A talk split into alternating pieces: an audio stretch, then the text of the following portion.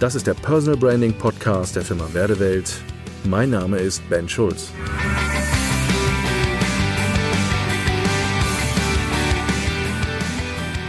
Der Erfolgsfaktor Nummer eins im Personal Branding. Personal Branding. Der Mensch als Marke. Es gab eine Folge, wo wir darüber gesprochen haben, die Unterschiede zwischen Personal Branding und klassischer Werbung und ähm, Werbung und Vermarktung von Produkten und Dienstleistungen, dass es hier eine ganz klare Unterscheidung gibt, wenn ich einen Menschen vermarkte zu, ich vermarkte ein Produkt. Zu dieser Entscheidung gibt's für mich eine, na, ich nenne sie die Erlebnispyramide, ein Modell, was sehr schön erklärt, wie der Unterschied ist zwischen diesen Faktoren und wie Marketing sonst klassischerweise gemacht wird und wie wir im Personal Branding heute Marketing machen. Das Entscheidende im Personal Branding ist, dass uns klar ist, das Geschäft findet von Mensch zu Mensch statt. Das Geschäft findet von Mensch zu Mensch statt und nicht von Firma zu Mensch.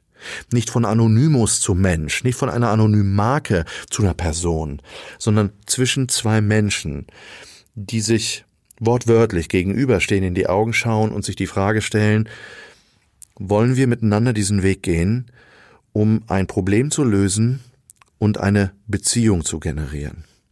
Das ist die allentscheidende Frage. Personal Branding beschäftigt sich ganz stark mit dem Thema Beziehung. Wie kann Beziehungsaufbau sein? Wie kann Vertrauensaufbau sein? Die Erlebnispyramide, das Modell, mit dem wir sehr viel arbeiten, ist ein Modell, was das sehr gut darstellt. Also Vorschlag, zeichnen Sie sich einfach mal auf ein Blatt Papier so eine Pyramide auf, so ein Dreieck auf, wo es innerhalb dieser Pyramide vier unterschiedliche Bereiche gibt. Und wir fangen mal im untersten Bereich, also in dem Sockel der Pyramide, in dem Fundament der Pyramide an, mal darüber zu sprechen. Der erste Bereich unten, da kann man diese Stichworte reinschreiben, Prozesse und Standards. Was meinen wir damit? Naja, wir in unserer deutschen Kultur, in unserer deutschen Geschichte haben einfach bewiesen, dass Prozesse und Standards zu sehr viel Erfolg führen können. Wir sind das Land und gerade so nach der Nachkriegszeit haben wir bewiesen, dass Prozesse und Standards eine, einen sehr hohen Erfolgsfaktor haben ähm, in der Wirtschaft, im Business, im Aufbau etc. pp. Je besser die Standards, desto effektiver, desto effizienter agieren wir und arbeiten wir. Wir haben ja sehr lange Zeit einfach dieses Gütesiegel gehabt, Made in Germany. Und dieses Made in Germany, was aus meiner Sicht immer schwächer wird und ähm, wo wir uns bald einfach nichts mehr darauf einbilden können, hat massiv mit diesem Punkt natürlich zu tun gehabt. Dinge in Prozesse und in Standards zu integrieren und sie dadurch sehr systematisch in den Erfolg zu bringen. Also Standards und Prozesse sind wichtig und haben für uns so dieses Fundament gegeben. Das ist so das eine. Die zweite Ebene, die da drüber steckt, das haben sich eigentlich so die Marketingleute hm, ausgedacht in all den Jahrzehnten, dass sie gesagt haben, naja, Prozesse und Standards, das ist Zahlen, Daten, Fakten, das ist sehr logisch, das ist, äh, das ist sehr unemotional und im Marketing muss ich mit Emotionen spielen. Also war im Marketing klar, für diese Prozesse und Standards müssen wir ein sogenanntes Markenversprechen, und das ist dieses Wort, was da reinkommt, Markenversprechen generieren. Das müssen wir emotional aufladen. Also wenn Kunden bei Firmen etwas kaufen, braucht's ein Markenversprechen. Ganz kurz für diese zwei Ebenen eine kleine Geschichte ähm, die ich immer wieder gerne in meinen Vorträgen bringe. Als ich damals ausgezogen bin und hatte meine erste Bude und meine erste Wohnung, kann ich mich noch sehr gut erinnern, dass meine Großmutter mir einen sehr weisen Rat mitgegeben hat. Sie hat gesagt, Ben, wenn du ausziehst und eine eigene Wohnung hast und du musst dir eine Waschmaschine kaufen, dann kauf dir eine und im Regelfall kommt jetzt der Markt, die Marke und ähm, im Vorträgen funktioniert das immer sehr gut und alle schreien Miele. Ja, genau, kauf dir eine Miele. Wenn wir an Waschmaschinen denken und an Qualität und an Langlebigkeit und und und, für meine Großmutter war eins klar, es gibt nur eine Waschmaschine auf dieser Welt, die wirklich alle Kriterien erfüllt und ähm, sie glücklich macht. Und das ist nun mal eine Miele-Waschmaschine. Wenn wir uns diese zwei Punkte mal angucken, also der unterste Punkt war Prozesse und Standards und der nächste war Markenversprechen, kann man sich folgende Frage stellen. Wann erfüllt eine Waschmaschine ihren Prozess und ihren Standard? Sehr einfach. Wenn sie dreckige Wäsche sauber macht. Ich schmeiß dreckige Wäsche rein, die Maschine macht ihr Programm und ihren Prozess und wenn ich die Maschine wieder aufmache, hole ich saubere Wäsche wieder raus. Wenn sie das tut, hat sie die Prozesse und die Standards erfüllt. Zweiter Schritt, der jetzt da drüber ist, über Prozente und Standards, war Markenversprechen. Was passiert bei meiner Großmutter, wenn der Mark wenn die Marke Miele fällt? Naja, Miele steht für Langlebigkeit, für Qualität. Interessanterweise, auch wenn es teuer ist, über äh, tönt das gar nicht, sondern man ist gerne bereit, auch mehr zu bezahlen, weil ja diese Werte, dieses Markenversprechen in dieser Marke drin steckt. So, und in Kombination dieser zwei Bereiche, also dem Prozessen und dem Markenversprechen, ähm, habe ich ein Produkt, eine Waschmaschine von Miele, die ihren Zweck erfüllt, die Emotionen erfüllt, die, wo Werte dahinter stecken. Ähm, und das ist jetzt so, wenn ähm, ein Kunde sagt, Mensch, der Prozess und das Markenversprechen kommt in Erfüllung. Das heißt, sie tut ihren Dienst und ähm, es unterstreicht ähm, einfach äh, meine Werte und meine Emotionen. Dann haben wir auf Kundenseite eine hohe Zufriedenheit. Wenn das in Erfüllung geht, sind wir zufrieden. Und auf diesen Teil hat sich das Marketing, das klassische Marketing in den letzten Jahrzehnten in Dienstleistung und Produktvermarktung einfach ihre Gewichtung gelegt. Wir legen die Gewichtung darin, dass wir dem Markt im Marketing sagen, ähm, was ist dein Nutzen? Also wir gehen auf Prozesse und Standards ein und welche Werte und Emotionen verkaufen wir und wir haben ein sogenanntes Markenversprechen. Und damit laden wir das Ganze emotional auf und dann haben wir das prima in einen Topf gehauen und haben sozusagen äh, die Zahlen, Daten, Fakten und die Emotionen in einem Ding, schütteln ganz kräftig drin rum und hoffen, dass hinten raus Kundenzufriedenheit generiert wird. So, das ist der eine Teil. Jetzt kommen wir auf die dritte Ebene, ne? Also erste Ebene Prozesse, zweite Ebene Magenversprechen, dritte Ebene, jetzt kommen wir immer höher in die Spitze, kommt ein ganz bestimmtes Wort, wo ich eine Geschichte zu erzählen möchte. Jetzt hatten wir die Situation, dass meine Großmutter, mittlerweile über 80, festgestellt hat, hm, ihre alte Miele-Waschmaschine, die sie schon sehr, sehr lange besitzt, macht's einfach nicht mehr. Die ist irgendwie, hat die einen Knacks weg.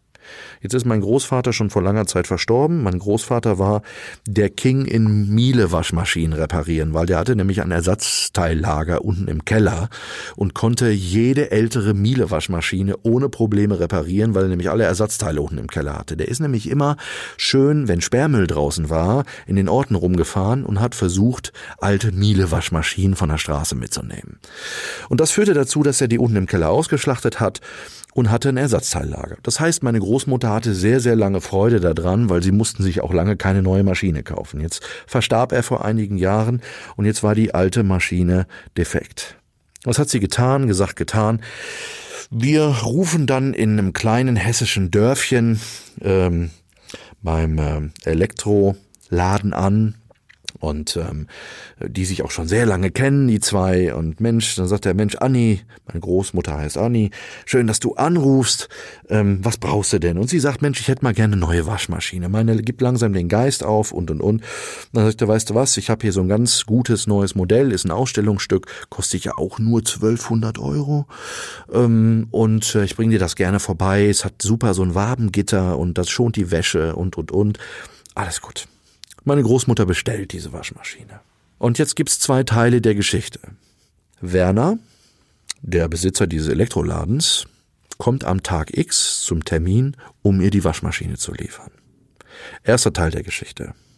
Werner steigt aus, klingelt an der Haustür, meine Großmutter macht auf und sagt, Mensch Werner, ich freue mich, dass du kommst. Er, ich habe deine Waschmaschine dabei. Weißt du was, wir machen folgendes, ich klemm dir die alte ab, klemm dir die neue an, zeig dir kurz, wie das Programm funktioniert und dann wünsche ich dir viel Spaß mit deiner Waschmaschine. Gesagt, getan, das neue Ding wurde reingeschleppt, wurde auseinandergenommen und so wie sich das für richtige gute Handwerker gehört, wird natürlich das Verpackungsmaterial im Flur liegen gelassen. Dann wird die alte Maschine abgeklemmt, die wird zur Seite geschoben und die neue Maschine wird hingestellt und neu angeklemmt.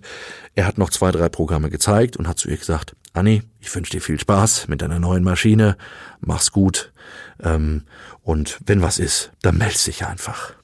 Dummerweise standen im Bad jetzt zwei Maschinen, eine die neue und die alte, die halt da geblieben ist, plus den ganzen Müll im Flur. Erster Teil der Geschichte. Ein anderer Teil der Geschichte war ein bisschen anders.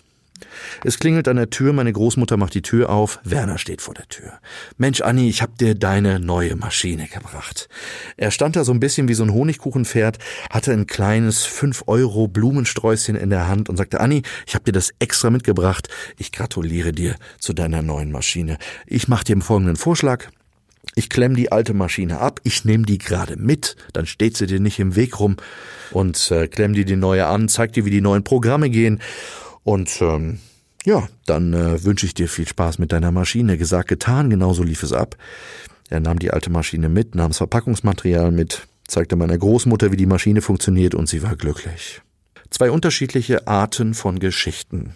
Das Interessante ist, wenn wir uns mal die Frage stellen, was war in beiden Geschichten, was verbindet diese beiden Geschichten? Über was reden wir, was fällt auf auf einer Metaebene, wenn wir uns diese beiden Geschichten angucken? Sehr einfach. Wir reden über das Thema Erleben. Ich habe ein Erleben in der ersten Geschichte und ich habe ein Erleben in der zweiten Geschichte. Das Erleben in der ersten Geschichte war, hm, naja, so nanunana, ne? Mit dem Dreck im Flur gelassen, mit dem Müll im Flur gelassen und die alte Maschine da gelassen, hinterlässt einen Eindruck, ein Erleben. Der zweite Teil des Erlebens war ein bisschen anders.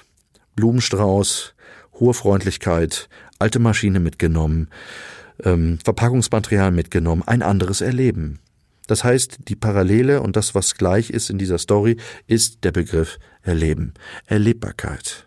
Warum erkläre ich das? Erlebbarkeit ist einer der wichtigsten Faktoren im Personal Branding. Und deswegen gehört er auch da an diese dritte Position, weil die Erlebbarkeit die zwischen Mensch und Mensch stattfindet, ist die, die ausschlaggebend dafür ist, ob Dinge zum Erfolg kommen, ob eine Verbindung stattgefunden hat und ob ein Vertrauen stattgefunden hat, weil, und jetzt nochmal ganz kurz zurück, was hatte ich gesagt, wenn Prozesse und das Markenversprechen funktionieren, ist der Mensch, der Kunde auf der anderen Seite zufrieden. Wenn aber jetzt das Erleben auch noch stimmt, also sprich Prozesse, Marktversprechen und Erleben, dann bekomme ich eine Verbundenheit. Und die ist stärker als wie die Zufriedenheit. Geht es nicht im Personal Branding darum, dass wir Verbundenheit generieren? Wir müssen in Verbindung treten und wir müssen Verbundenheit, Vertrauen und Beziehung aufbauen, weil die Menschen, die uns buchen, vertrauen uns oftmals auch sehr heikle und herausfordernde Situationen an. Das heißt, wir müssen eine Vertrauensbasis haben und dafür brauchen wir eine Verbindung. Und die Verbindung findet statt zwischen Mensch und Mensch. Und das funktioniert wunderbar, wenn ich das ins Personal Branding integriere, in alle meine Prozesse, ob das Kommunikation ist, ob das Vertrieb und Akquise ist. Es geht immer um den Part des Erlebens und daraus das resultierende in Verbindung treten miteinander. So, und jetzt kommt der letzte, oben der, diese, diese Krone von dieser Pyramide, oben der vierte Teil. Und die spannende Frage zu diesem Feld ist, was hat denn Werner eigentlich dazu getrieben, meiner Großmutter dieses Erleben zu generieren zu wollen? Weil es ist ja in keinem Standard und in keiner, ich sag das mal, Qualitätscheckheft aufgetaucht, dass eine, wenn eine über 80-jährige Frau anruft und eine neue Waschmaschine hat, dass ich für fünf Euro einen Blumenstrauß kaufen muss und mich so verhalte. Also, das hat er ja freiwillig gemacht. Die Frage ist, woher kommt das eigentlich, dass ich das freiwillig tue? Jetzt kann vielleicht der eine oder andere sagen, ja, das hat er gemacht ähm, als Kundenbindungsmaßnahme, das hat er gemacht, weil er serviceorientiert ist. Ich habe mal jemanden gehört, der hat gesagt, ja, das hat er gemacht, weil er Trinkgeld wollte oder damit er weiterempfohlen wird. Und einer hat mal nicht ganz aufgepasst bei der Story und hat mal gesagt, naja, das hat er gemacht, ähm, damit die Frau äh, wieder bei ihm einkauft. Dann habe ich ihn angeguckt und habe gesagt, du hast schon mitgekriegt, dass meine Großmutter gerade über 80 war und sie eine Miele-Waschmaschine hat, die im Markenversprechen Langlebigkeit hat. Ganz ehrlich, das wird wahrscheinlich die letzte Miele gewesen sein, die die bei Werner gekauft hat. Also, ja, es könnten all diese Faktoren sein, aber ganz entscheidend ist eigentlich, Werner hat's freiwillig getan und der Grund dafür, und das kommt da oben in dieses Feld rein, ist das Wort Identität. Die Identität war ausschlaggebend dafür, dass er dieses Erleben freiwillig generiert hat, unabhängig von irgendwelchen Standards und Prozessen. Er hat beschlossen, aufgrund seiner Persönlichkeit, seiner intrinsischen Motive, aufgrund seiner Werte, die er lebt, hat er beschlossen, dieses Erleben zu generieren, ohne dass er da großartig mit Hintergedanken drüber nachgedacht hat. So, und jetzt fällt eins auf. Klassische Werbung versucht den Aufbau und wenn man jetzt mal so zwei Pfeile macht neben dieser Pyramide, wenn ich von Standard und Prozesse her denke, nach oben den Pfeil bis in Identität ziehe. Das ist der klassische Weg im Marketing für Produktvermarktung und Dienstleistungsvermarktung.